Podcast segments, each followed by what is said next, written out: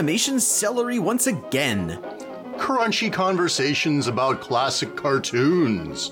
Stay alert. Stay safe. This is just good good advice. Hmm? I'm Matsy.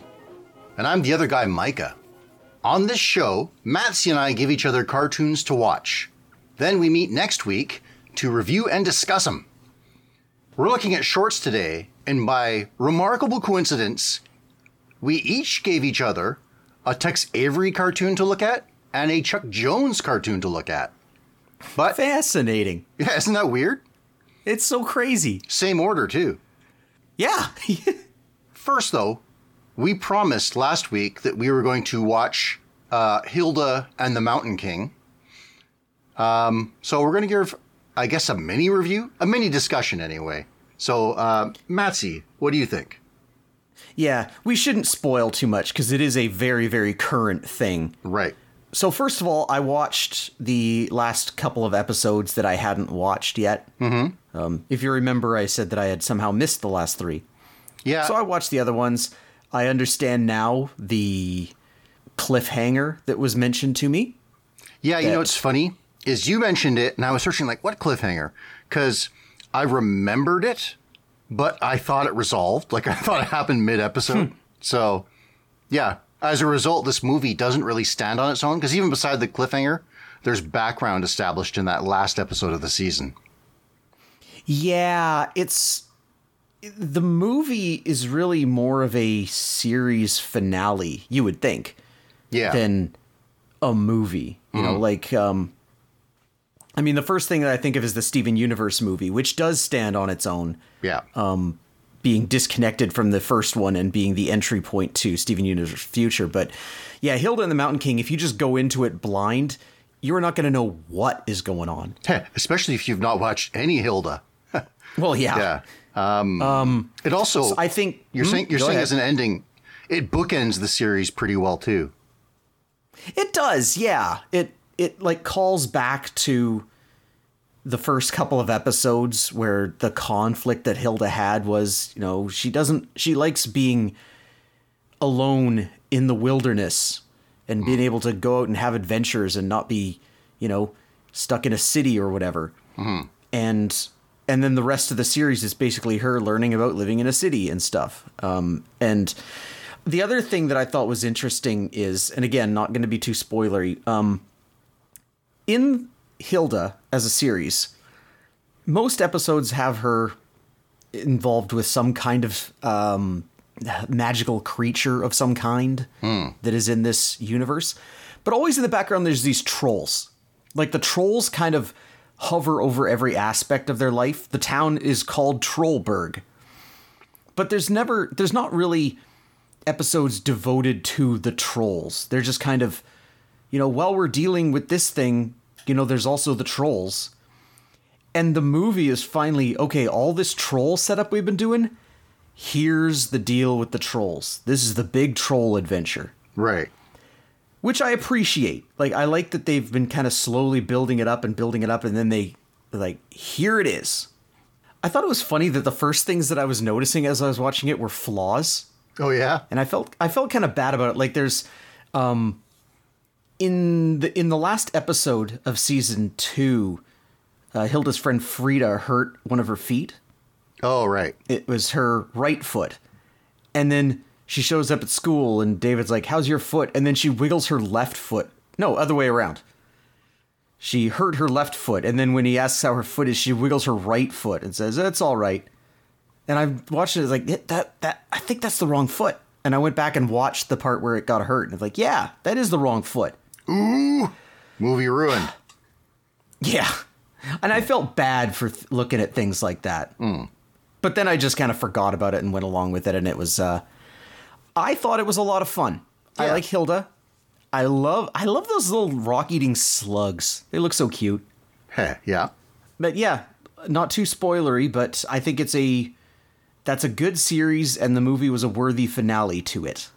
You know, you're saying it's just kind of like a finale for the series. I didn't really feel like it upped the visual game too much. No. I mean, uh, some of the action maybe. A little bit. Like the title sequence was more dynamic. Right. Um, But but you're right. It is exactly like it's letterboxed, oh, so it's a little bit wider screen. Yeah. But it's pretty much exactly like Hilda, right down to some unimportant scenes having a really low frame rate for some reason. well, I think I think the show basically looks pretty good. It does. and I don't know, it, it appeals to me. I like that it's very story focused. Mm-hmm. There are funny things, but it's not bombarding you with them. Yeah. Um, There's plenty of charm in the characters. Uh, I especially like seeing Tonto or Tontu rather again. The uh, Yep. yeah, the extra dimensional little troll, not troll, but little goblin guy. Yeah, it's like a house spirit or something. Yeah. So Yep. he was a lot cool. of fun. Um, I like that David started to show some growth. Like he wasn't this little, you know, he wasn't a complete whimpering coward the entire time. He was like recognizing that things were wrong and he would have to take some action. Hmm. Right. Yeah, that was good. But, you know, one thing that I found oddly satisfying in the uh, in the show is the um, the Mountain King's blood red treasure. Yes. I liked its density and texture, Yeah. and I especially like seeing Hilda lob it Yeah, that was cool. For one of the one of the funnier slapstick moments in the thing. yeah, I think I know the scene you're talking about, and it was because it's kind of cli- like a dramatic climactic moment of the movie, and it's kind of like it's like throwing this thing at the guy like Mario throwing a turnip at an enemy in Super Mario Brothers Two. Right. Um, if you look at it philosophically, uh, well, the, the trolls have like differences between their own uh, people, Yes, and so if you apply its philosophy to real life, the major changes in their relationship only come because of violence. Like I was thinking about that. Given time, if there wasn't that violent conflict, would people have come to a greater understanding? I think no. yeah. I mean, especially Erik Ahlberg was that his name? yeah. Yeah, I mean he boy, he Okay, so I mentioned that when I hadn't seen the last 3 episodes, I thought it was weird that they were setting something up and then didn't resolve it. And the thing they were setting up and didn't resolve was Erik Ahlberg, who is a He's like the head of the safety patrol who's in charge of keeping Trollberg safe from trolls. But he's just a glory seeking idiot who doesn't understand trolls at all. Right. And one, I was glad to see that you know the the reckoning or the the greater importance that he would play that I expected actually did come. But Right. also he annoyed me. Like I hated him so much in a way that I don't know that I've really hated a villain in a cartoon in a while. And that's a good thing hmm. because it means that he's like legitimately doing he, he's a legitimate villain. Like is it's not like one of those villains like oh man he's so cool. It's like no this guy like i hate everything he does. Somebody needs to give him his comeuppance. His deputy gerda needs to grow a spine. The number of times that she kind of looks sideways like she's uncertain about what's going on. Like just do something about it. By the way, uh, last time I noted that this is another example of probably a Scandinavian setting with uh, all United Kingdom accents. yeah Well, Gerda is one of the only characters to have kind of a Scandinavian accent. You know, I developed a theory on this back in 1991. Uh, the movie, the Disney movie Beauty and the Beast. Okay. It's set in France, and everybody talks perfect English except for the candlestick Lumiere, who speaks with a French accent. Right. And I decided, canonically, these characters are speaking French. It's just translated into English for our benefit. Right. And therefore, I choose to believe that the guy with the French accent is actually a native English speaker speaking French with an English accent. Oh boy. Okay. And so I'm applying that same thing here, where all these British accents they're speaking Scandinavian. It's just translated into English, or well, I shouldn't say Scandinavian. There's multiple Scandinavian Sure. languages, but like a Scandinavian language. Right. And Gerda is actually from Britain. Oh my god. Okay. I mean, it doesn't it doesn't really work with her name, but that Yeah. that is my head canonical justification. All right. Uh, Fine, works for me. Um, backing up to Erik, uh, I find I find him. Well, say that he utterly lacks nuance, right? Yes, yeah. That so I, I find him a little tiresome. Uh, but when you think about it, he's not really wrong, right? Like painting uh, trolls as not something to be feared. Well, lots of them clearly you should fear. Yeah, that's true. Yeah. I mean, only through the uh, grace of children's programming do a lot of people not die in this. Yeah, yeah. Um, though at the same time, you'll notice that whenever he does ev- anything, like his justification isn't to keep people safe; it's to give himself glory. Right. You know, he saves the kids in that last, or he thinks he saves the kids in that last episode, and he's like, "Oh, can you imagine it when we're on the news together and they tell me how scared they were until I saved them?" Like, mm, go away. Well, I well, I guess I was going to say about his fate, but I guess we can't spoil that. So, Yeah, yeah. No spoilers on that. I guess people, if people like Adventure Time, they probably like Hilda. Hilda's good fantasy. Yeah. Like, yeah, Hil- if yeah. if, if they like programs that the whole family can watch, that's it too. Sure, yeah. Yeah. Uh, it, it's great. Like it's it's it's great for everyone. It's solid, solid, fantastical stuff. Um, the movie had a little moment of Kaisa in it, who yes. Very brief. I'm always happy to see. yeah. I'm, Yeah, su- brief. I- I'm surprised the Woodman didn't make an appearance. Yeah, If it's going to be the last waiting. one. Yeah. that actually occurred to me like halfway through. I'm like, is the Woodman going to be in this? And then he wasn't. Well, And I was trying to think if something happened to him in a previous episode where he like found some new and fancy home somewhere or something. You know, I think the place they could have put him is the last shot of the movie with Hilda on the hill Yeah. with friends. The Woodman could have just Yeah. like been there. But Yeah. seeing as how it's a movie you can't watch on its own anyway. Well, yeah. uh, yeah, good. But uh, did you do anything else this past week? Anything else you want to talk about? Um, One small thing. It actually this actually occurred to me halfway through recording last week's episode, Okay. and I figured I guess I'll talk about it now. Um do you remember a few weeks ago I mentioned that I watched the season premiere of Squidbillies? Yes, I do. because they had replaced the racist voice actor of the main character with uh, black comedian Tracy Morgan. Okay. Yes, black comedian Tracy Morgan. yeah. Well, uh, you know, it's just funny because he's replacing somebody who is Right. Who's fired for being a racist. Yeah, yeah, okay. But um, anyway, I, I mentioned at that time that I had read that it was going to be the last season. Yeah. And at some point over the last couple of weeks, uh, something that popped into my periphery was that the last episode of Squidbillies came out, Okay. entitled "This Show Was Called Squidbillies." Hmm. And so I was like, I, I hadn't watched any other episodes of the entire season and very little of any other season, but I figured, eh, let's see how this ends. Mm-hmm.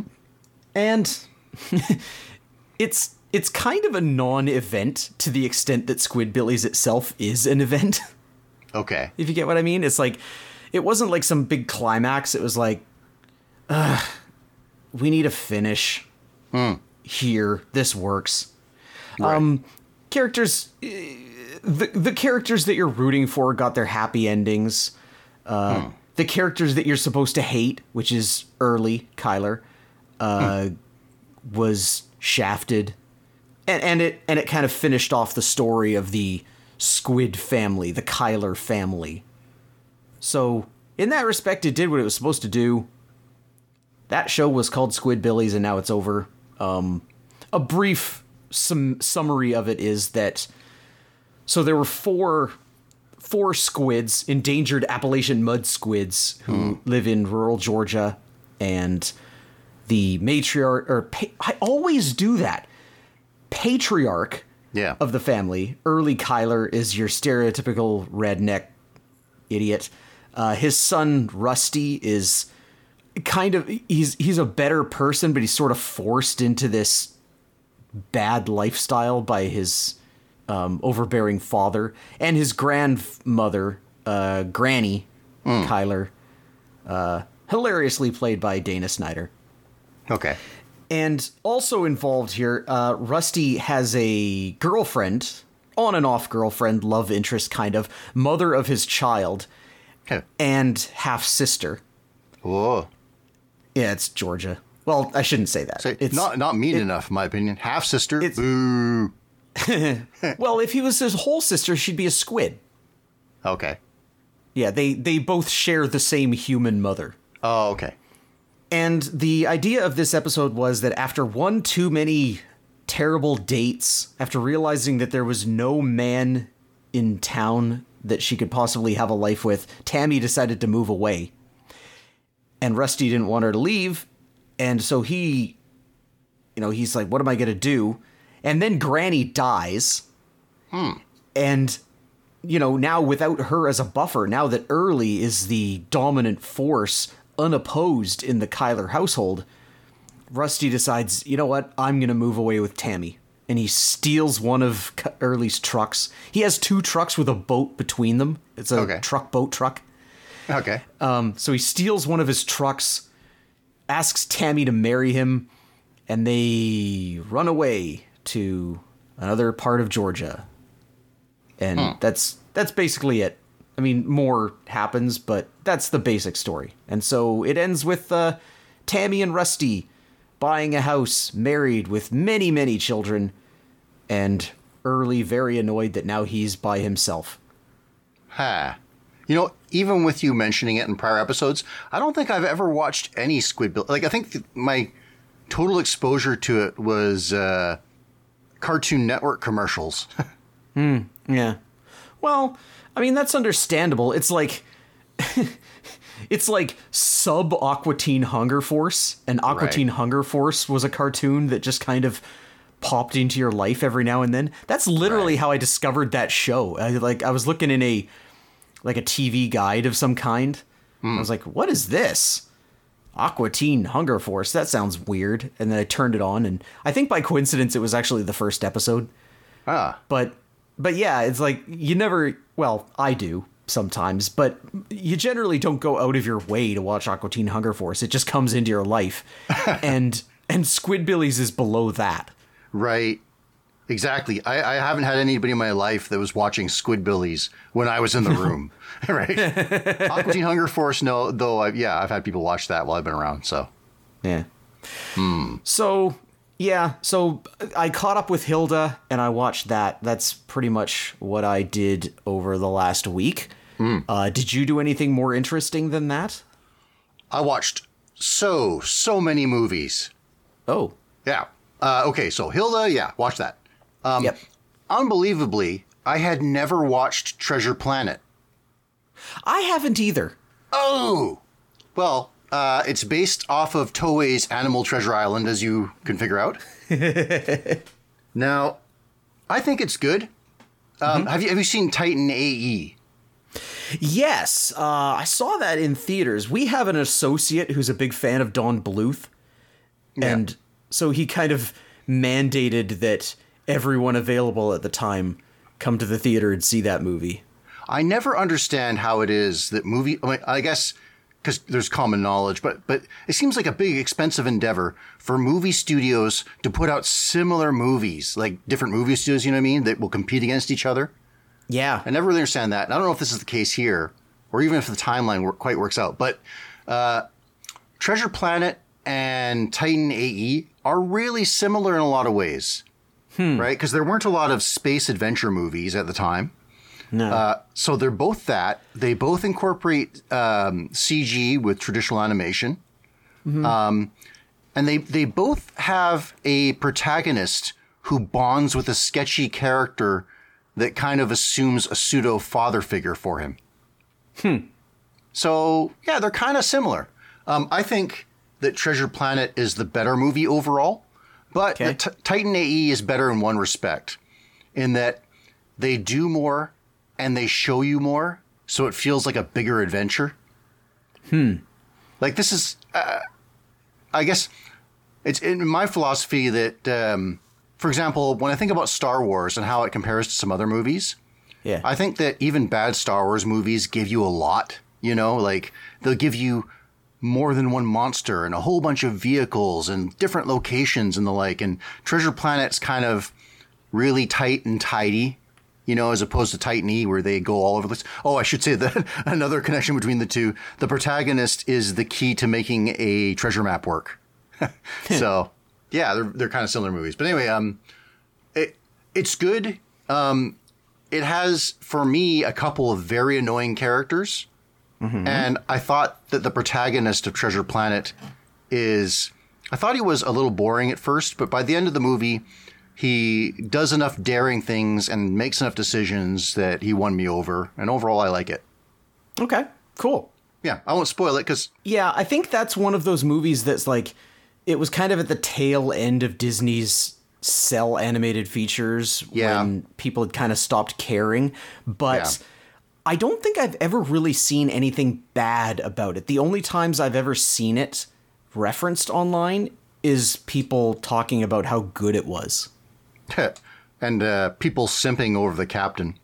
I guess. the captain is this cat lady. Um, anyway, yeah, yeah, it's it's in an era, and it continues continues on where, uh, I mean, I guess kids have an honest voice, maybe you know, and they they just don't watch anything that doesn't look computer animated. So, you know, whether whether it's Laika films or this or foreign stuff, kind of a bummer. Yeah. But anyway, it's it's pretty good. So you should you should definitely check it out. Um, okay. I watched Encanto, which is the new Disney offering. Hmm. I think I've seen like thumbnails with that name in them on YouTube, but I don't really know anything about that movie. It's not very well promoted, I don't think, and it did poorly for a Disney movie of this era. I, th- I think anyway, they, but it's it, who knows because it's you know on stream, so it's a different. Yeah. Different experiment. metric. It's um, about uh, Colum- It takes place in Colombia, and there are people running away from persecution during one of its many Civil War events. Uh huh. and they end up discovering a magical candle that raises mountains all around them to protect them in a valley and then makes a magical house for the woman that, that found the candle. Furthermore, Okay.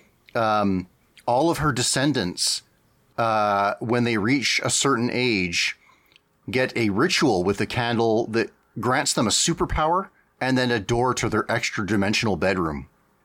Like, you would have no idea this was about that, right? the story centers around one of the grandchildren for whom the ritual didn't work and she didn't get any superpowers Oh. But um, she, she's remained positive throughout it and tried to find her role. Uh, but when she does a little snooping, she finds out a mystery, a secret behind the house and the powers. Ah. Yeah, it's pretty cool. Uh, one thing that struck me right away is how uneven the superpowers are. so, like, one of the uh, most iconic members of the family, her, her uh, one of her sisters, is super strong. So she's got this, you know, robust build, and she does all these Herculean things, um, and that's classic, super strength. Right. Uh, Her other sister is Miss Perfect, and she makes flowers bloom, which sounds a little modest, but then you can see later on that she's basically got like plant control, so she can make, you know, vines do things, and you know, she ba- she she's got like good good superhero plant powers, I should say, right? okay. Their mother can instantly heal any injury with her cooking.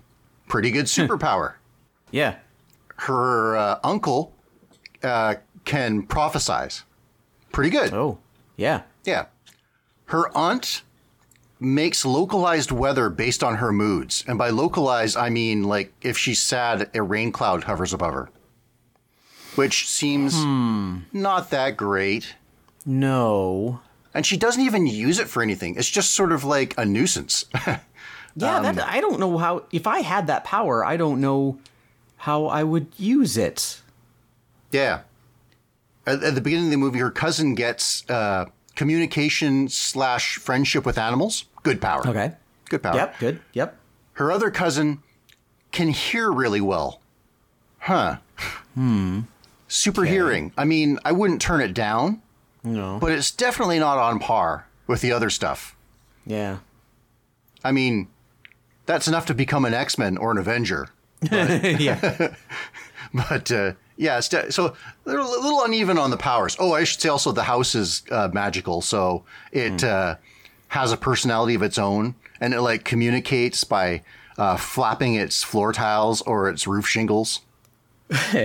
You know, and it can, it can do things like convey things along. You know. Yeah. Okay.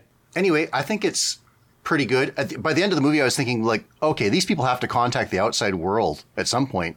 And then I was looking at Colombia's history, and I thought, uh, maybe not. maybe, maybe they're best hiding out forever. also, the the sister that control plants, uh, Isabel, incredibly sexy, very sexy Disney character, and even more so when you discover her secret. So, Oh well. Let's look Yeah. forward to that. Yeah, I say check Encanto out. All right. The next movie. okay. Uh, I rewatched G.I. Joe the movie, which is to say the Oh, animated wow. movie. Yeah, Yeah. Yeah. Yeah. I guess I've been kind of uh, open, like I'm a yes man. So if, if if something comes up, it's like, yeah, okay, I'll watch it. You know, when it's when it's pushed at me uh, Right. uh, by computer algorithms. um, it's kind of cool. Like Cobra-La. Do you remember this movie at all? A little bit. Um, I kind of, I sort of, I remember the action figures that came that went along with it, and then I can like, um, reverse engineer where they came from. You know, Right. I remember Serpentor. I remember, I remember Cobra Commander's, you know, meme-worthy once a man deal. Right. yes, that's in this. Uh, I remember Duke getting uh, his heart eaten by a snake. He's just in a coma. We swear. Yeah. I think Cobra-La is cool. It's one of the neater things in this. This uh, this ancient civilization that's been hiding underground and has like super. They have weird technology, and a lot of their scenery is like uh, dormant bugs or slugs or other like giant beasts. Yeah. It's kind of cool. And uh, once again, I'm on the babe watch, I guess. That uh, Pythona I thought was really sexy. her leotard and like her, she's kind of like a hand to hand fighter that augments her abilities by throwing organisms at you. So like star starfishes that uh, suffocate you and the like. Um, but uh, I was never that much into GI Joe as a kid. I had friends who had the toys, and so I'd play with them, sure. But even as a kid, I was never much up on like American patriotism and jingoism, you know? Yeah. Yeah. And and then when the show changed to have live action segments segments with Sergeant Slaughter, it like pushed me out the door, you know, like I'm done. And he's in this and he's terrible too in there, but and and also just like Hulk Hogan, he sure gets flattered by his animated portrayal. Oh, no kidding. Well, Yeah. I mean, there was a time when he had a body somewhat like that, but uh, Not when he was on GI Joe. yeah, yeah, no, he uh, he was in the WWWF and the Yeah. WWF. He actually left because of a disagreement with the WWF over his ability to make money from the GI Joe deal. Oh, because WWF was under the impression was like, no, you're under contract with us, and you're we own your likeness, and anything you do has to go through us, and we want a percent. And Sergeant Slaughter, the guy, his real name I think is Bill Remus, if I remember. He was like, he was like, screw you, and walked out, so he hmm. could make that sweet, sweet GI Joe money. You know, there's a uh, more than him. There there are uh, live action figure like like real people that are part of GI Joe. Yep. Like this is his name, uh, uh, Refrigerator Perry, a football player. William the Refrigerator Perry. Yes. Yeah, yeah, yeah. Anyway, the, I think later they actually made uh, GI Joe figures out of the Street Fighter Two characters, if I remember. Oh, that'd be interesting. Hmm. Anyway, this movie, uh, if you have nostalgia for that era of uh, Hasbro, like Marvel cartoons, mm-hmm. it's got all that good stuff. It just focuses on terrible characters like the main one, Lieutenant Falcon. He's terrible. I, man, I the the main characters of GI Joe are so basic that I don't even remember them. I always liked the characters that had a gimmick to them, like the one with a bunch of landmines and a and a and a metal detector. I think his name might have been Tripwire, or Okay. or guy with a rocket launcher on his back and that kind of thing. But one who's like just an army man who has a gun, like that bored me.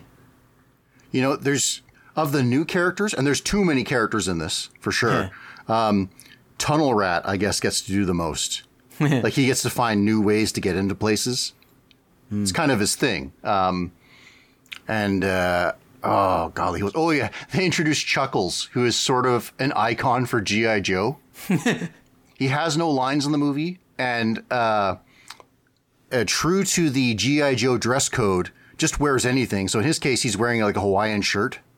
and as far as his character goes, as a guy who doesn't say anything in the movie, um, in basic training, he's supposed to uh, launch a missile at a vehicle, but he gets frustrated trying to operate his vehicle. So he gets out, uh, carries the missile, and hurls it by hand at the, the other vehicle. And the only other thing you really see him do in the movie, except for you know participate in firefights, is uh, an instance where an, a helicopter won't start, so he gets on top of the helicopter and gives it the boost by spinning the propeller blade by hand. Oh boy, that's a good way to lose your head. yeah, but chuckles. Uh, yeah. Anyway, Chuckles, yeah. It sounds like uh, like this Full Metal Jacket kind of thing of like their drill sergeant, um, who may actually have been Sergeant Slaughter at one point. Well, um, yeah. being like, you know, your you know, your name is this now. right, right. Yeah, there's only two things that come from Iowa. Yeah, yeah. Yeah, yeah, yeah, yeah. There, actually, he is in this movie. He's the the worse the worser uh, drill sergeant. Um, the the one that trains them is Beachhead, and then after Okay. Falcon totally messes up, he's uh, dispatched to get scared straight, I guess, by uh, by Sergeant Slaughter. Yeah, what are they? The the renegades were Yes, they? He had like yes, he yes. had like three dudes that were with him. Yeah, well, you remember this movie pretty well. Well, I again, I'm reverse engineering from the toys Yeah, because the the three renegades and the three Cobra-La people came in Yeah. a three pack each. Oh my God. They weren't individual sale. It's like you would get I don't remember their names, but like the there's some kind of a drone soldier that Cobra-La has. Right. Uh, and then there's a purple guy. I think his name might have been Nemesis, actually. yeah, Nemesis Enforcer. Yeah. Guy with the wings. And then there's Golobulus. Golobulus, yes, the guy with a big long snake body, Hmm. uh, which was actually you know in action figure form. He actually had that body. right. So yeah, I don't remember the, much of the movie, but I kind of remember. I remember that Sergeant Slaughter had these three dudes. Oh, I, I could probably go on for a long time about the, the GI Joe movie, but I should I should get to the last movie so we can get to the shorts. Yeah, okay. Um, so the last movie, the Pièce de Résistance, I watched Garfield Gets Real. Oh, okay. So do you have any idea what this is? I, th- I think I don't know that I've seen it, but I feel like at some point in our Garfield research, this kind of flitted through my. I think the first thing that came to my mind is Garfield gets a life, which is Ah. a totally different one. Yeah. I don't know that I remember Garfield gets real. Oh well, it's new. Like I think Oh, I didn't I didn't look up what year it was released, but on its YouTube channel, it was from this year. wait a minute. Is this com- is this computer animated? Yes. Okay, this is is does Garfield's mouth move when he talks? Yes. I mentioned this movie in a previous episode, uh, and I can't remember why. It was there was a, a a scene in a movie theater or something, Yes. and I brought up that there was something specific in that that I thought was ridiculous in some way. Oh, well, if you want, I'll expound on this experience. Okay, yeah, maybe you'll jog my memory about what I saw. in Garfield Gets Real, it starts off when we get to see like the the town being generated. And the town seems like it's going to be the usual Indiana suburb that Garfield lives in. Yeah. Except that there's just like weird stuff all around. Like there's a superhero flying around, there's weird houses. And we we learn very quickly, by the way, yes, Garfield talks and he talks to John. Oh. Yeah, they, they communicate. And he's got a job as a famous comic strip character. So Garfield, though, he's, he's like disaffected. He's like, I'm tired of all this. But nonetheless, uh, they pack the car, John, Odie, and Garfield, and take off to work at the studio. It's like Who Framed Roger Rabbit, where they have, you know, cameras and everything and a director, and they're performing the comic.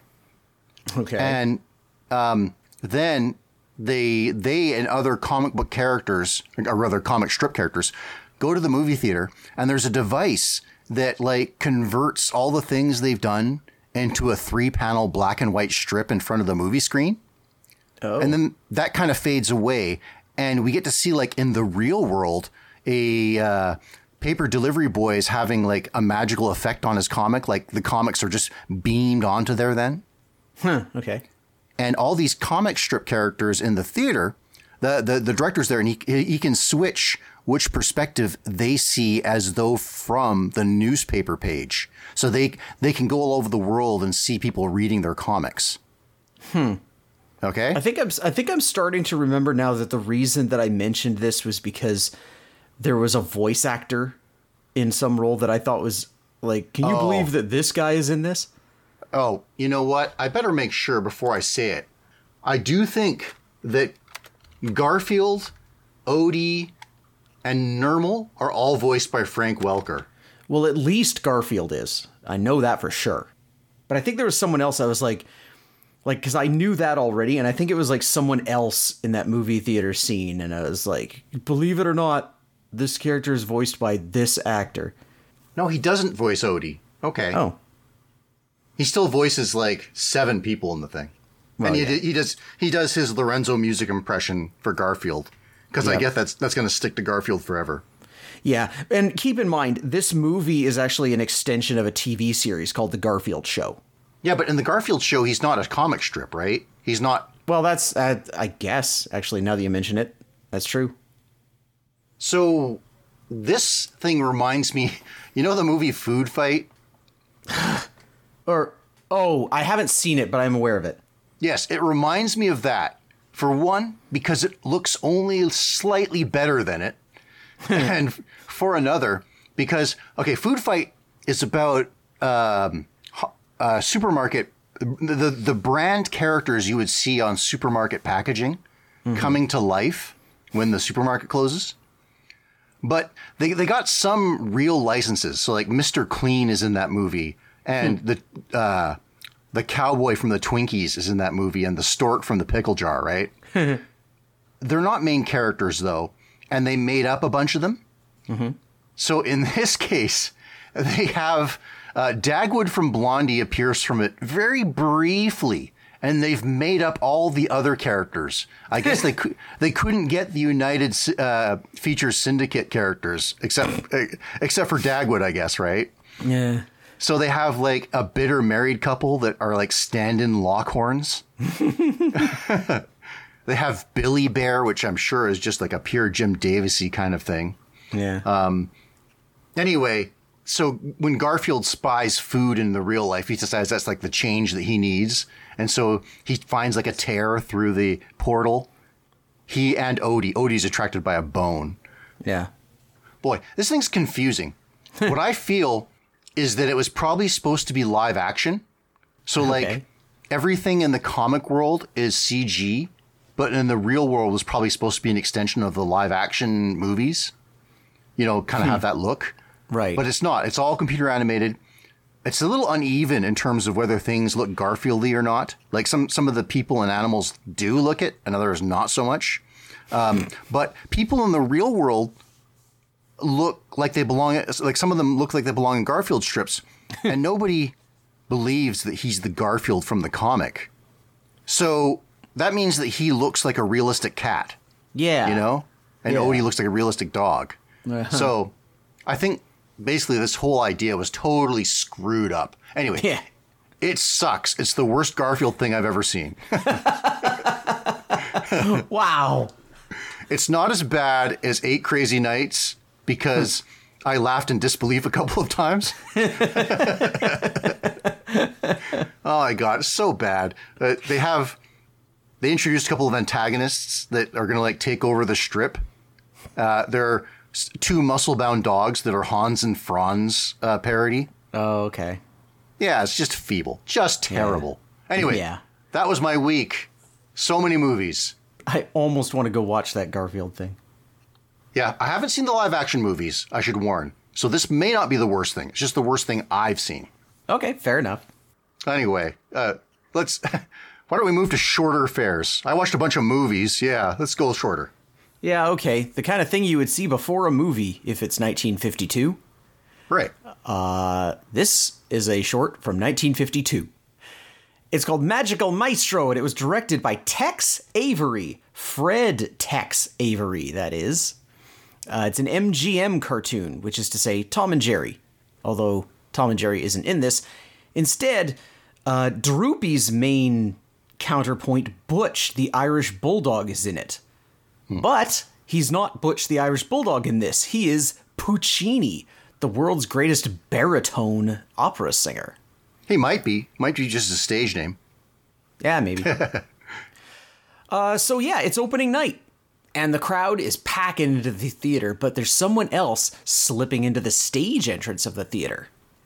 As Puccini warms up with his conductor, he's practicing Largo al Factotum from The Barber of Sev- uh, Seville. Uh, you might not know that name, but you know that song.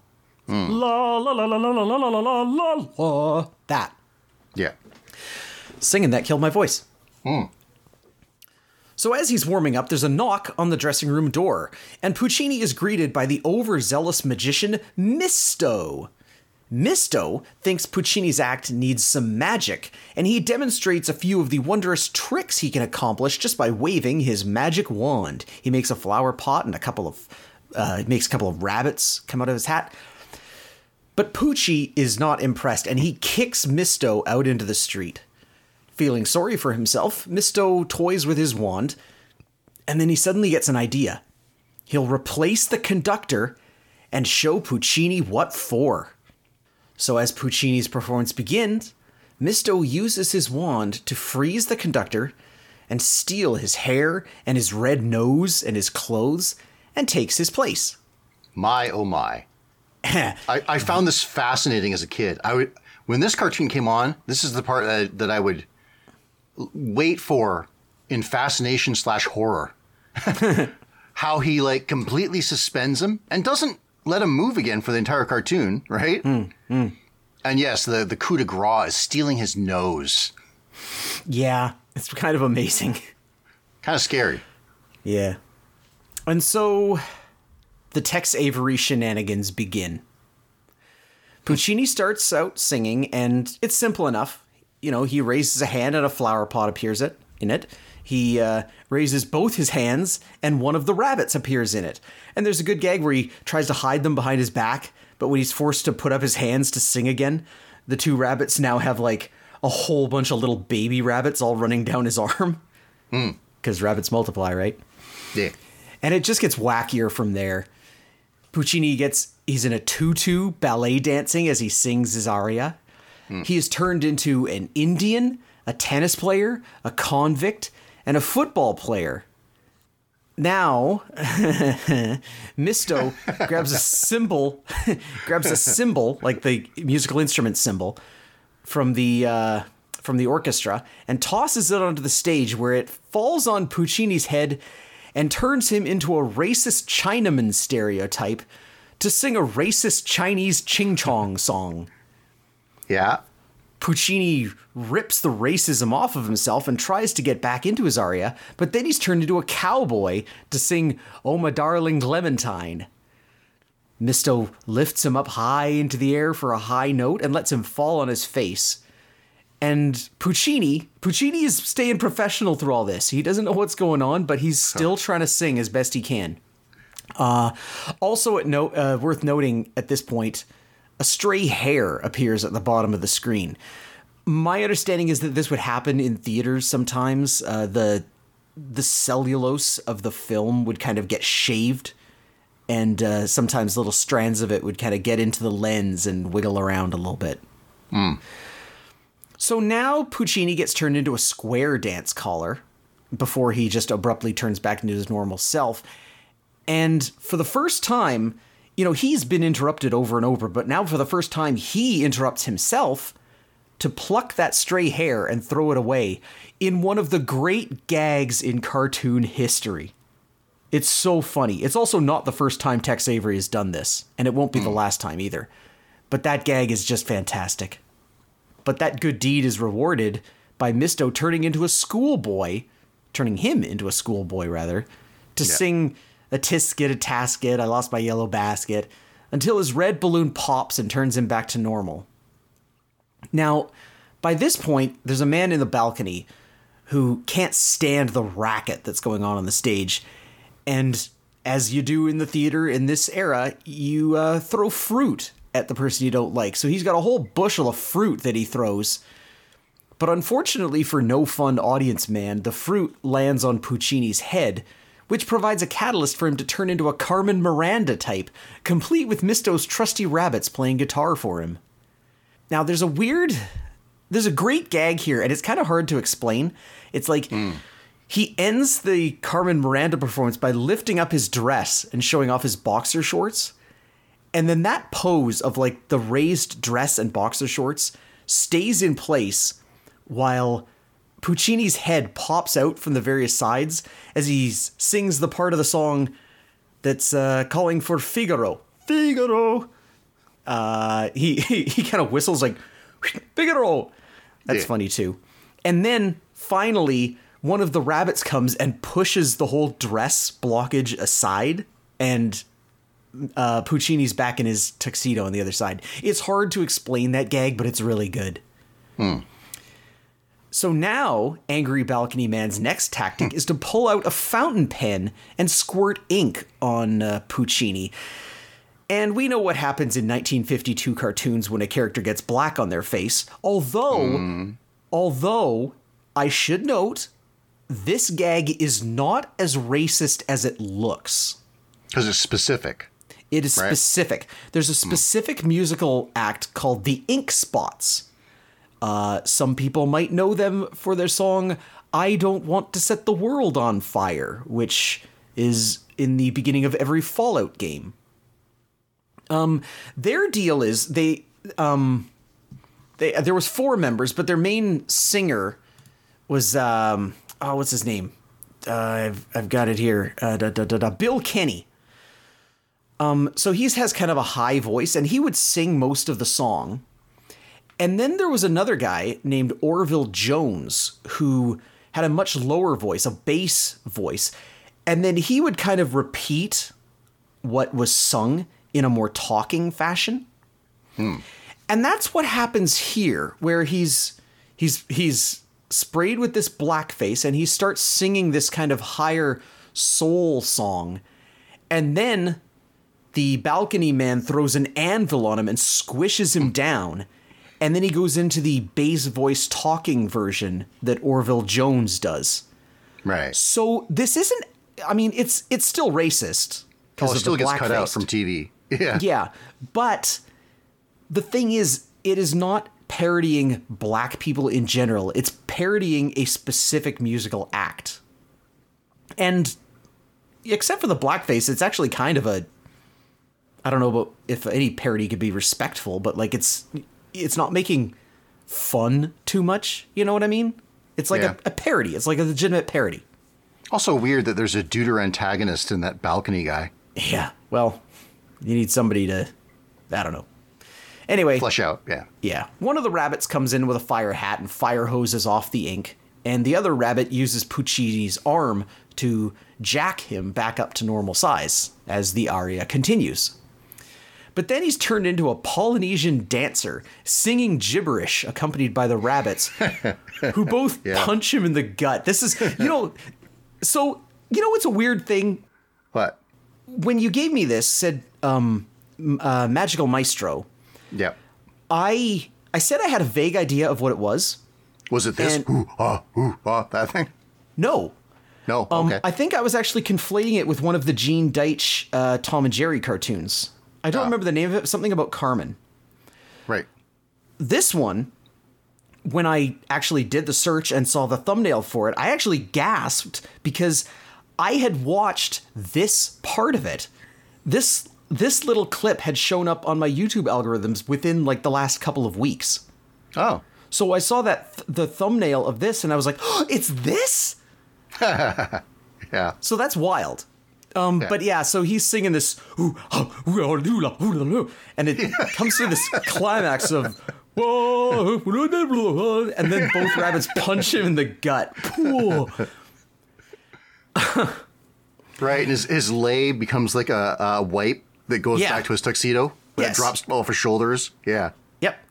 And he goes back and he sings his high note, and Mysto is trying to conduct him in the high note, but it tilts his head back enough that the wig falls off. And Puccini sees that it's Mysto now, and he knows what's up. He's still singing. He storms over and he snatches the wig and the wand. And Mysto runs down the aisle, but Puccini uses the wand to freeze him and bring him back and put him on the stage. And he puts him through some of the tortures he inflicted, culminating in that same Polynesian dance, although instead of the punch to the gut, it ends with a curtain that says the end slamming down on his head. Yeah. Whew. So one of the things that's happened to me as I've been as we've been doing this show is that I've started to recognize the distinct styles of the different directors that I wouldn't have Oh, noticed yeah. when I was a kid. Mm-hmm. Tex Avery is a madman. Yes. I, I especially like his wild takes and his just expressions of people are funny. the stuff that he does. I loved this cartoon. Like I remembered seeing it as a kid, but as an adult, I have a whole new appreciation for it. This is I mean, you know, there's some uncomfortable moments moments in it definitely, but it's hilarious.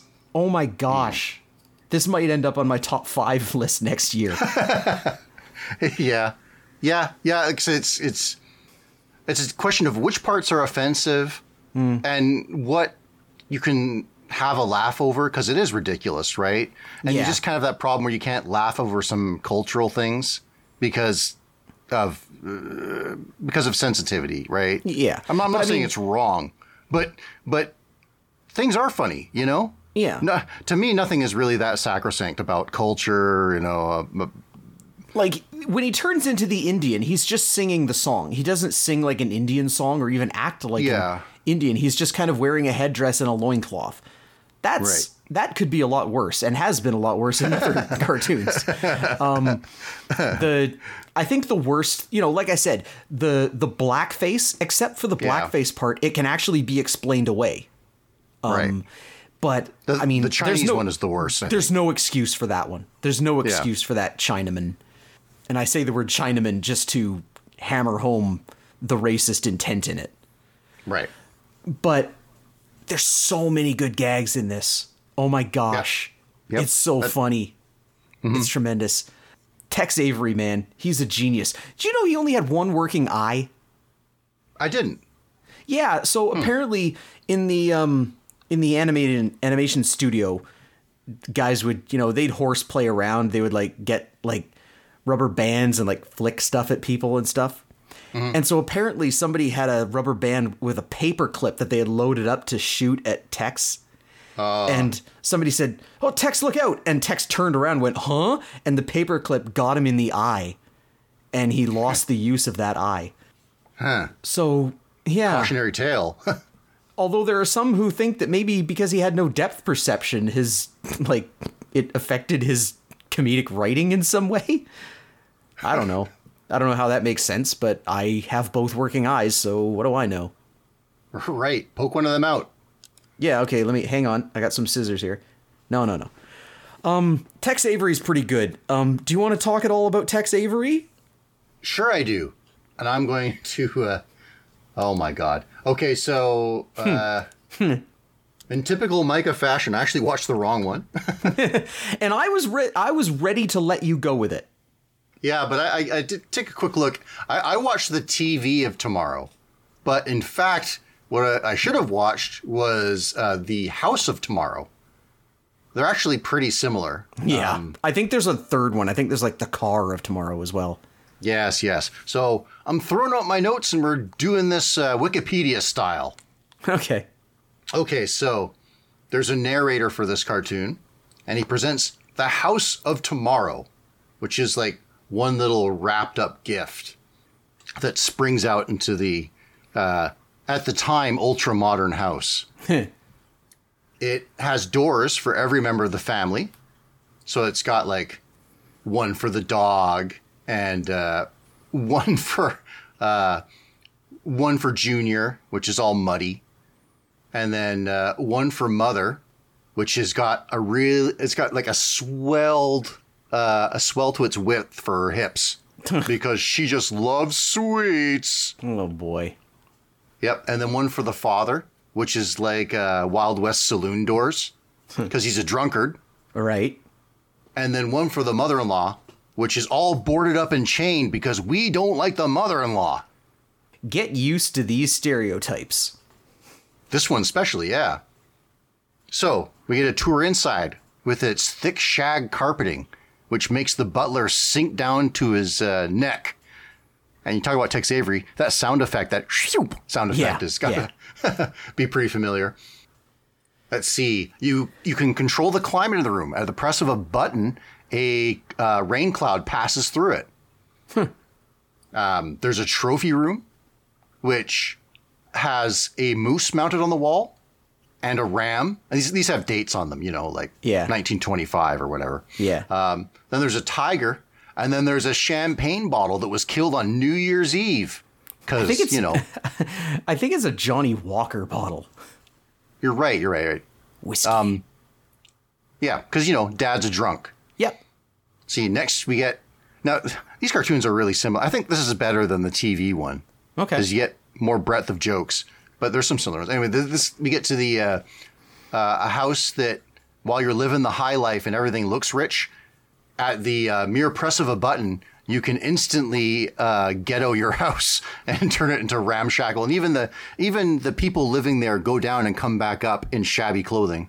Man, if Cyril Sneer had this house, that whole episode would have gone differently. Oh yeah, yeah. Okay, so this is this is straight. Okay, so the to answer Junior's tough questions or as many questions, uh, there's a machine that yells back at him, "Ah, shut up!" and shoots a plunger in his face. and the TV one, there's a TV for the guest that adjusts your dials, which has a revolver come out and shoot him in the face. So kind of similar. Oh boy. Um, Okay, so there's an automatic sandwich maker, this this uh, robot with you know long bendy robot arms Yep. at the table, and like a poker dealer, he takes the bread and he takes some cold cuts and he riffle shuffles them together and then passes them out as sandwiches like a dealer, right? I'm certain that once I did try to do this as a kid, because this happened in Scooby Doo as well. The, the shuffling the sandwich ingredients together. I think that happened in the opening credits of Scooby Doo. Well, I know Shaggy does it, yeah, yeah. anyway, yeah, I've The thing it. is, I- the thing is, you'd need two. You'd need like two pieces of bread per one slice of meat. right, unless you were just building One a big hero sandwich, Yeah. yeah. But yeah, I'm pretty sure my efforts were in vain. Um, You think? yeah, probably. I don't remember that well, but I do remember th- like I do remember it being a goal of my seven-year-old self. Right, I must. You could probably barely shuffle cards at that age. Probably. So let's see. There's a uh, tanning bed with a spatula that flips the guy. Um, this is th- this. These cartoons are all just a series of gags, usually Yeah. with like a commentary or like uh, off the wall gadgets. Right. Um, uh, oh, there are guest chairs depending on your guest, and so it's like it's a chair that transforms. Parts of it flip and change dimensions. Yeah. So that it, it gets a really tall back for tall people, and then it becomes this enti- really short love seat for short people. And then for the mother-in-law, it turns into an electric chair. Because we hate her that much. Yeah, we do. There is a uh, multi-screen television set so that everyone in the family can watch what they want. And for the housewife, that's a cooking show. for the kids, it's a western. And for the tired businessman, we get a bathing beauty. These are uh, live action, by the way. Yeah. I think that's a Tex Avery thing where TV screens have live action on them. Anyway, Yeah. um, yeah. it certainly isn't the one I watched by mistake. Uh, uh, there's we look at the medicine cabinets, which again personalized for each person. So the father, he's got all the standard stuff. He's got like razors and and toothpaste and stuff. The mother- Unnecessary razors, we will find out. Great. The mother has w- lots of cosmetics, like probably about 10 lipsticks in there. Yeah, no kidding. And uh, the kid has just a bottle of castor oil. And the mother in law is stocked full of poison, just vials of uh, skulls and crossbones. All right. So, as Matthew was getting to, there's an auto shaver that uh, operates super fast, and the guy with the shaving cream on his face has all of his features except his eyes uh, cut off. Now, I remember you talked about the car of tomorrow. Yeah. There was a gag in that, I believe, where there was an automatic shaver in the car, and so it's like it's it's you know carving away the uh, the stubble and the and the shaving foam, and then the car goes over a bumpy ride, and I think it's the same thing. I think he's got no face. Oh man, there's even wow. There's like a history of these gags. I was thinking. As I told you about it, I remember that I think it just car- carves off his face, but there's an even better gag from an automatic shaver where it lops off the guy's head. Like he goes through the whole the whole ritual of lathering up, and then it just goes and knocks off his head. That You know which one that's a Monty Python animation. Oh, is it? Yes. Oh, Monty Python for the win. Yeah, that's way better. I mean, it would have been like 20 years after these cartoons, but still. Right. It stood on the shoulders of giants, I guess. Yes, exactly. Terry Gilliam knows what he's doing. All right. So there's a toaster, which uh, when it goes off, the people sitting down at the table flip up. For no reason. What is the point? That's the most, you know, I don't get that gag. You know, I'll, I'll tell you. I'll tell you something adorable. Yeah. Uh, my cat is fascinated by the toaster. so like the the toaster when it goes off makes a beep warning, and then she'll come out and meow, right? like, oh, that's that noise. and we'd cleared off enough space where she could get up, not on purpose, but where, where she could get up there. Yeah. And recently she was looking at the toaster the whole time. and when the toast came up, she was all purrs for like a minute. Wow. the mystery has been solved. That's awesome. All right, there was a cartoon. Um, yeah. So there's an orange juicer that spits out the seeds in a comical fashion, like the little arm goes. Oh, we're going like all kitchen appliances. There's there's a, uh frying pan with a little hammer that knocks bacon flat when it curls up. For some reason, that's the gag that I remember the most from this cartoon. I don't know why. Hmm. Maybe it's because I eat bacon frequently, and I often Right. think like, is this a problem that it's kind of curly? One there, there's a device that removes the burps from radishes, so it like pulls the radishes in, and then there's a hand over top of a mouth, I guess, that lets go so it can go burp burp burp burp Yeah. Expels radi- radishes. Are do radishes make you gassy? I don't know. I don't remember ever having this issue with radishes. I don't know that I eat a lot of radishes. Hmm. Let's see. There's a pressure cooker from the year 2050, if I remember correctly. that uh, the woman puts every ingredient in there and then just waits. And the pressure cooker, in fact, just blows up, blows the roof off the house. and then the narrator mentions every cooked ingredient as it flies through the sky. You know, Yeah. the steak, the uh, vegetables, and the housewife. And she's like flying up with soot all over. Yeah. Oh, this is the part that I think most people remember from this is the screen that lets you see what's going on inside your refrigerator when you close it when the light when the light goes off. There's according to this little screen, there's a gnome that comes out of a little door and waddles out and turns the light off when you close the door. Anyway, so that's kind of the end of the the thing except that uh, by request of the uh, tired businessmen in the audience, we get to see the bathing beauty again. yeah. Yeah. Well, that that's a Tex Avery hallmark right there. Yep. Sexy ladies, real or drawn? Yeah, the number of animals that strip in Tex Avery cartoons, man. I can think of two. Yeah. Yeah. Well, let's see. There's a lizard. There's a. Pretty sure there's a sheep of some kind. Those are the two I can think of, yeah. Yeah. I don't know. There's a whole Yeah. YouTube video of like Tex Avery stripper gags.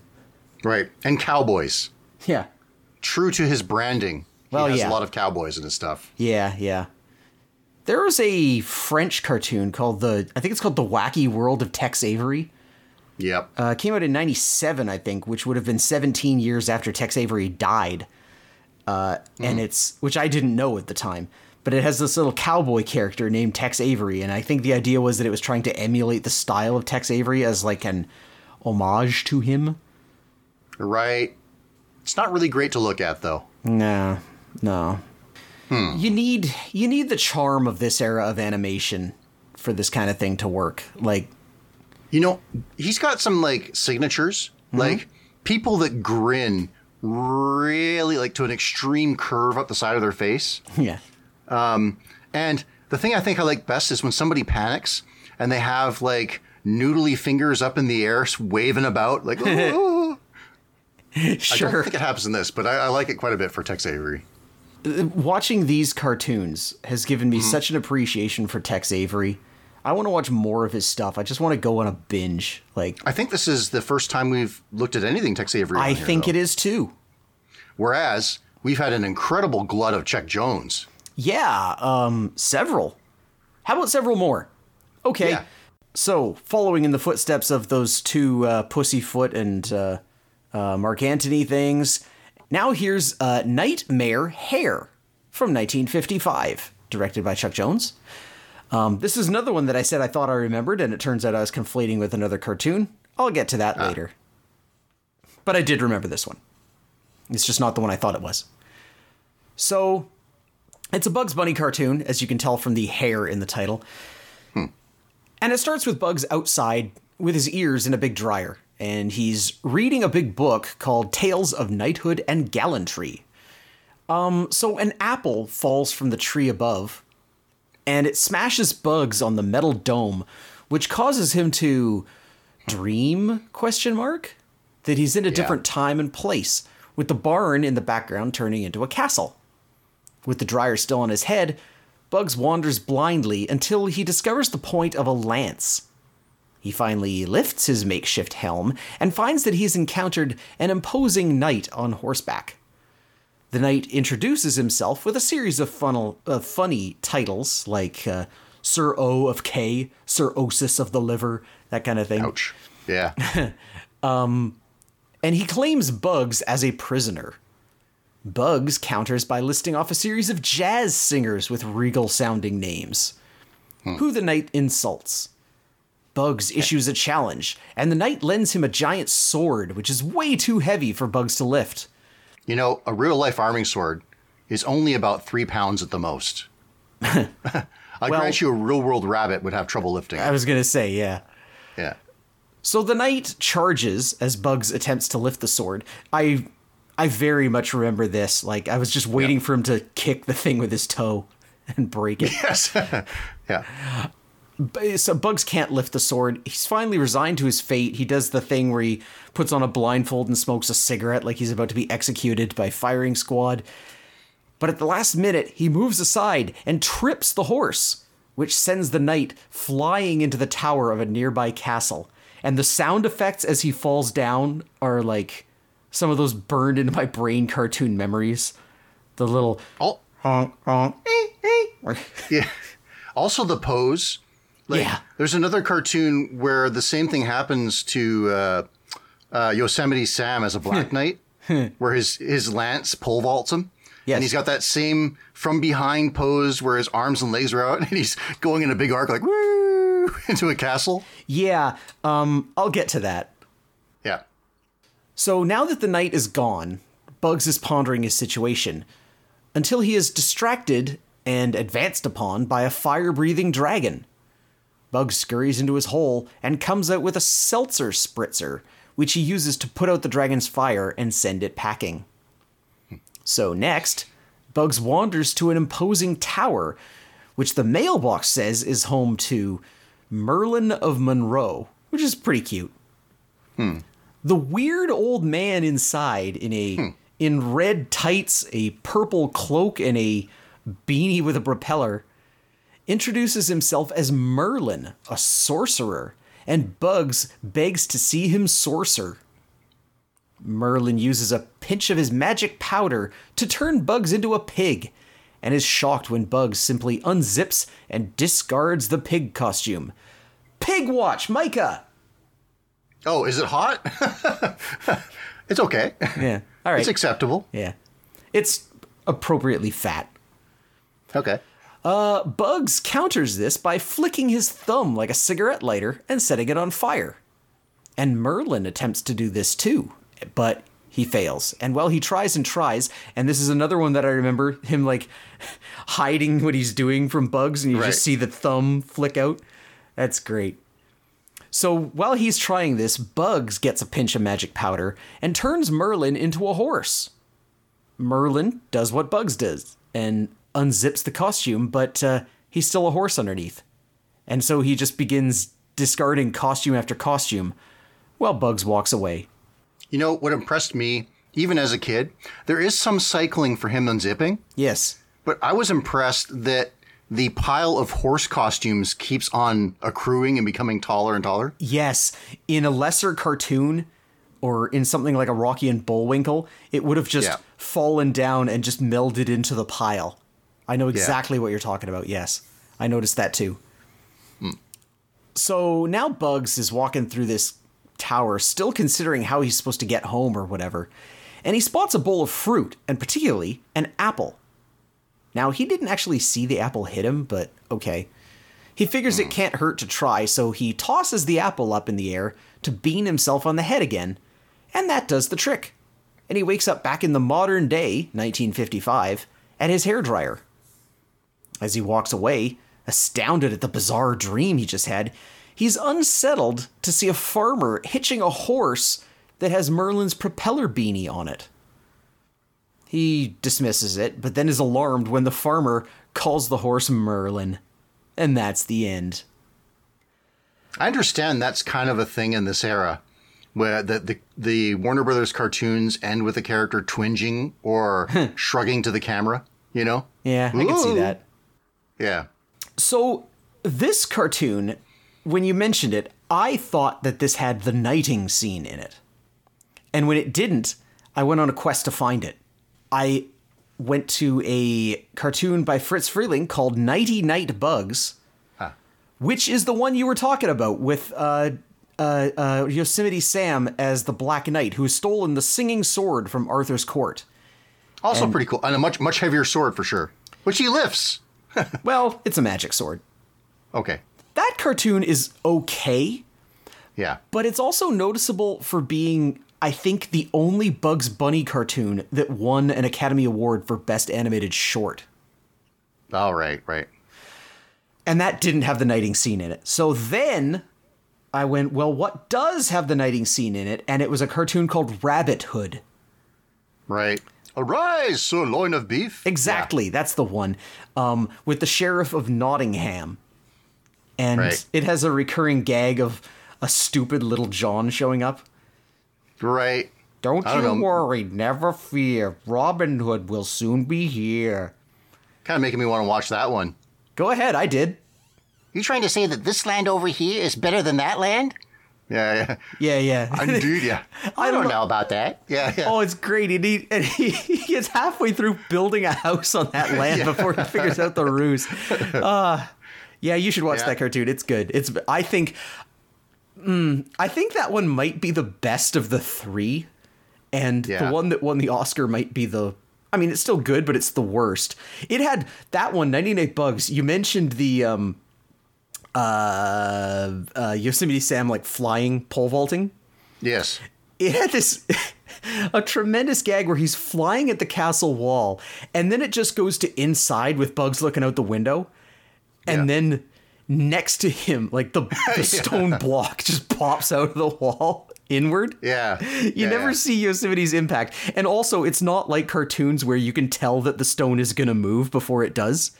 It just totally looks like background and then pop. you know what kind of what kind of impresses me this is a very like technical nitty gritty thing for it but so when when you're laying multiple cells down Yeah. they have a darkening effect Yeah. right because it's it's a little just a little thin bit of acetate so it makes things look darker underneath mm-hmm.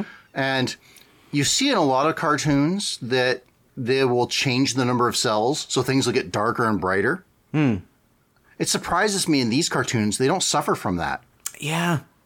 Interesting. like we're like I was saying that the the horse unzips and unzips and that's cycled, but then the part on top isn't cycled. So I imagine that some of those cases, what they've done is they've just put a blank cell in order to maintain the uh, brightness. Hmm. Right. Interesting. Whereas other other cartoons would just get rid of the cell, and all of a sudden the cartoon the character would be much brighter. Huh. Anyway, Eh, hadn't thought about that. That's interesting. Hmm. Anyway, this is a classic. Like I said, Yeah. like there's you know that uh, that Rabbit Hood one might be better, but that doesn't take away from this one. I love Merlin.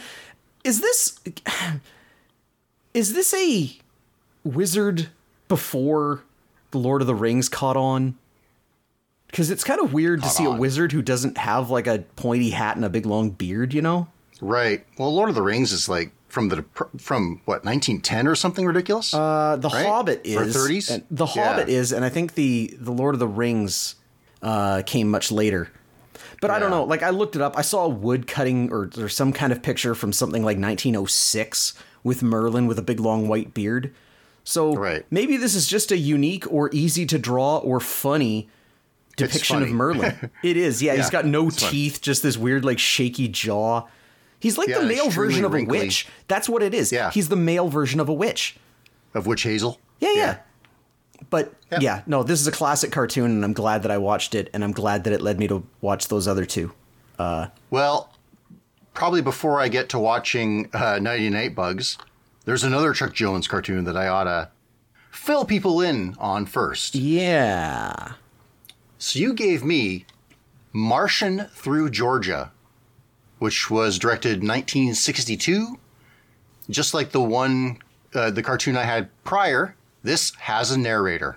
In a conversation we had during the week, you said that your cartoons weren't linked, but they sort of dovetail into one another. Oh, wait. wait. This is my speech from when I thought it was TV of tomorrow. Because that, that ends with a message from Mars Oh, that's and TV right. antennas were yeah. Anyway, screw Yeah. that. Nix that. I'll wait for edit and go. Okay, so uh, the narrator informs us among that among a generally very very happy Martian population, there's one citizen who is plain fed up. The Martians are small and green and have caps with antennae on the tops of their heads, like Tinky Winky from the Teletubbies. The female Martians wear slinky purple bodysuits, which means, I guess, that the males are basically naked. Hmm. anyway, the unhappy Martian in question is blase about his superpowers of levitation, phasing, and thought projection. Further, he is thoroughly uninterested in a Martian seductress, and he rebuffs her, which makes her deflate into a wrinkled pile. It occurs to me that this Martian's power set is very similar to Martian Manhunters from DC Comics. anyway, a psychoanalyst, a Martian one that is, connects antennae like the Na'vi from the Avatar movie, and he advises that our sad fella go traveling. He boards his flying saucer and travels to a young, slightly mildewed, and quite smoggy planet. It's Earth. When he spies on the rituals of 1960s America, he decides to go down and interact to benefit them with his superior culture. By the way, on his journey, he punctures the Big Dipper and makes it leak, Yep. which makes at least the second time we've seen it on Animation Celery. Yeah, true, true. The humans take him for a monster, and the Martian is studied and imprisoned. It's no big deal for him to phase through the walls and fly away, though. Yeah, he doesn't even realize that he's imprisoned. He just thinks he's found living Right. quarters. Right, that he's been given a uh, like a hero's welcome. Yeah, and and that's important. He doesn't realize that he's considered a monster. Hmm. So he approaches a man on the street, and the man correctly assigns him to be the monster that he's read about in the newspaper. But our clueless little guy still doesn't realize that the monster is supposed to be him, and he quests to eliminate the monster. While passing a construction site, he takes the steam shovel that's working there to be the monster. And ironically, his gun turns it into a dragon sort of thing that walks away with his driver. And funny coincidences, uh, coincidences abound, because both Chuck Jones cartoons have a dragon thing. Yep. Uh, the Martian doesn't get to feel accomplished for very long because a little boy greets him. Hello, monster. He shows him, in fact, a picture of a Martian in his comic book identified as a monster. The extraterrestrial tries unscrewing his antennae and putting it onto his face to give himself a nose, but that's not enough to convince the child. Haunted by his hated state status, the Martian considers suicide by his own gun. But then he's warmed by the thought that somewhere out there is someone who really cares for him. Remember that slinky Martian lady who wanted to jump his bones? He takes off to the cosmos again to return to her. Let's hope she's still interested, though. yeah. As usual, we get great characterization, great faces um, from Chuck Jones and Maurice Noble. Mm-hmm. There's also another director on this, uh, Abe Levitow, Yeah. who- who would later direct Gay Purr-ee. Oh. You seen that? Um, I mean, the the Pepe Le Pews all kind of blend together. well, they're cats Yeah. in Gay Purr-ee, but yeah, yeah. So one of the things I learned that um animators had a weird transition to TV. Mm-hmm. Of course, a lot of them got really cheap, but luckily, there's like kind of a stylish cheapness to Chuck Jones Yeah. that transitioned very well to this era Yeah. and and Maurice Noble. Maurice Noble, it should be said, for these crazy backgrounds where uh, both this and, and Nightmare uh, Hair, they're not that interested in perspective. The colors are a little crazy and spare, and yet it all kind of works out stylishly. It's like a really thin line between looking cheap like Pink Panther and looking great like Chuck Jones. Yeah, that's true. One of the things that I came to appreciate, I was thinking about um, the Great Piggy Bank Robbery. Right. Now, did he direct that? I don't remember. no, that was Bob Clampett. Oh, okay, yeah. But Knight-Mare Hare, story wise, is pretty similar.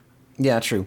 Um, but I was just thinking about how well Knight-Mare Hare actually has a good example of it. I'll say that it's where uh, uh, an animation will happen, like someone will do something, but the animation doesn't necessarily stop.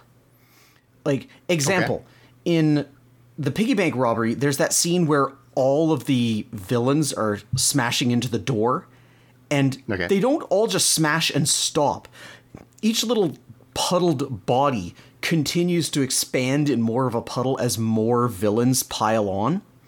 I got you. And the same way in uh, Knight-Mare Hare, when Bugs moves to trip the horse, like he instantly assumes the tripping pose, but there's a few seconds or a second or so of him continuing to lean back a little bit after he struck the pose.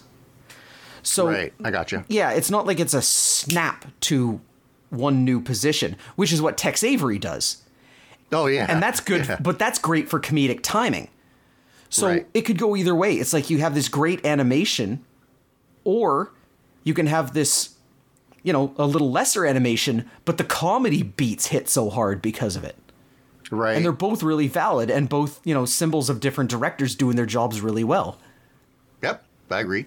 cool Uh, for one of the weird occasional hallmarks for Chuck Jones, I like the uh, flying saucers landing struts are two goofy looking tennis shoes. yeah That's like a Chuck Jones thing, I think. yeah probably Um, i'd have to watch more marvin Right, right. Or um, Finster the monster, or uh, what was it, Gossamer? Go- the differently yeah. named hair monster. Yeah, yeah um, rudolph Rudolph. fin- yeah, yeah. finster is the little um is the baby faced gangster Right, right, right. Okay. Yeah. So th- this is likable in the same way that all Chuck Jonesy things are. Mm-hmm. But I'll say that although it deals with like the human condition, that uh, this guy's problems run way deeper than a sexy lady Yeah. can fix. Yeah. I it, kind of just gets wrapped up at the end, and I think that he, on to be honest, even though things didn't work out well for him, that he just needs to keep exploring and finding new challenges since those seem to be the stuff that uh, really energize him. Well, we also need new challenges. Yeah, we do. And what's more challenging than forgetting things? There's things I wish I could I'm a forget. master. yeah. So, at my suggestion, because I wanted to find some theme that would fit the thing I wanted to give you, Hey. next week, if we remember to do it, we're going to look at cartoons, episodes of cartoons that uh, focus on the phenomenon of amnesia. Now, hopefully, you won't forget and watch the wrong episode here. No promises. I want you to watch an, uh, a piece of anime. The first episode of an anime that I quite like. And I've mentioned it to you before, so you might remember me talking about it. Okay. It's called Kaiba. Kaiba. Kaiba. Uh, it's a 12 episode series. I just want you to watch the first one, although maybe it will spur you to watch more. Uh, the first episode is called The Name is Warp. Okay. Huh. I had my betting money on Bob's Burgers. Okay. Hmm. I think there's an amnesia episode of that. I'm not sure I remember one. Hmm. Yeah. okay, so I got I got one for you. It is an oft mentioned He-Man and the Masters of the Universe episode Oh. entitled Quest for He-Man. Okay. you know, it's weird that that's a really nondescript title, but at the same time, it gives me an idea of what it's going to be. Yeah, you know what? Uh, When I was looking up, and uh, maybe this would be for next week. The, the these amnesia episodes, most of them are plays on whatever happened to blank. Almost all the titles. Anyway, good on us for finding two that didn't do that. Cool. Okay. Well, don't forget that next week we're going to be doing cartoons about amnesia, Kaiba and He-Man. Uh, also, don't forget to participate with us in social media. Share with your friends on whatever. Do people still use Facebook? If they do, share us on that. Talk to us on Twitter. I'm at AC Matsy. And I'm at DrabSwatch on Twitter. Now, I know life is tough, so here's a literal life hack. To turn on God mode, go to your microwave oven and punch in the Celery Stalker's slogan. I, Knave, am Sir O of Kay, Earl of Watercress, Sir Osis of the Liver, Knight of the Garter, and Baron of Worcestershire, Sure.